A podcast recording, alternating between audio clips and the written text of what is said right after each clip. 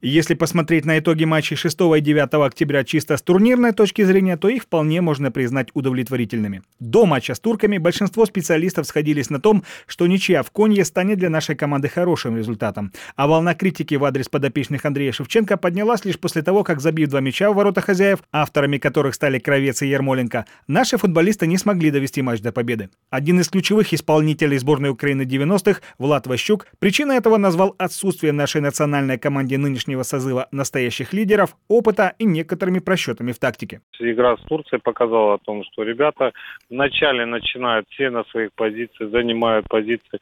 Чуть какая-то нервозность, э, лидеры куда-то пропадают, и некому потянуть команду э, за собой. То есть э, Турция сбились на контратаке, мы потеряли контроль над мячом. Турки торопились, это понятно. А нам зачем торопиться? Даже при счете 2-1. Надо было спокойно контролировать мяч.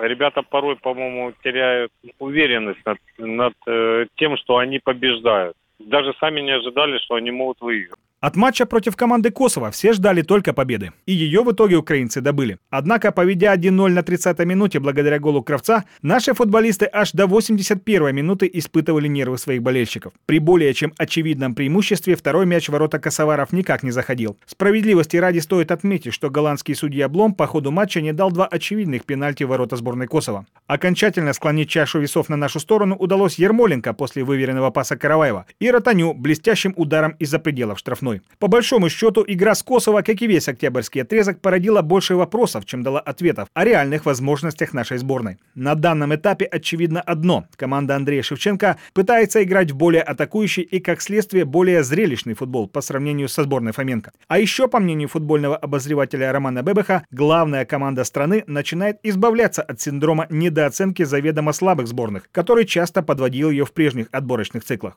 У нас завжди проблеми з такими маленькими суперниками грати. Нам дуже непросто. Ми завжди там з вірменами очки втрачали, з грузинами.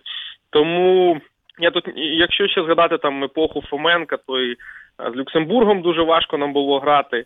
Є плюси дуже гарні. Видно, що команда хоче комбінуючий футбол грати, але в той же є і певні проблеми у захисті, і ще дуже багато роботи у Шевченка и у его команды. Следующий свой матч сборная Украины проведет дома 12 ноября против команды Финляндии. После ничей в стартовом матче отбора против исландцев в поединке с финнами болельщики ждут от сине-желтых только победы. Необходимость набора максимального количества очков диктует и турнирная ситуация. После трех туров украинцы отстают от лидеров группы хорватов и исландцев в активе активе которых по 7 очков, на 2 пункта. И осечка в домашнем матче с одним из аутсайдеров группы может иметь фатальные последствия. Вадим Плачинда, Радио Вести.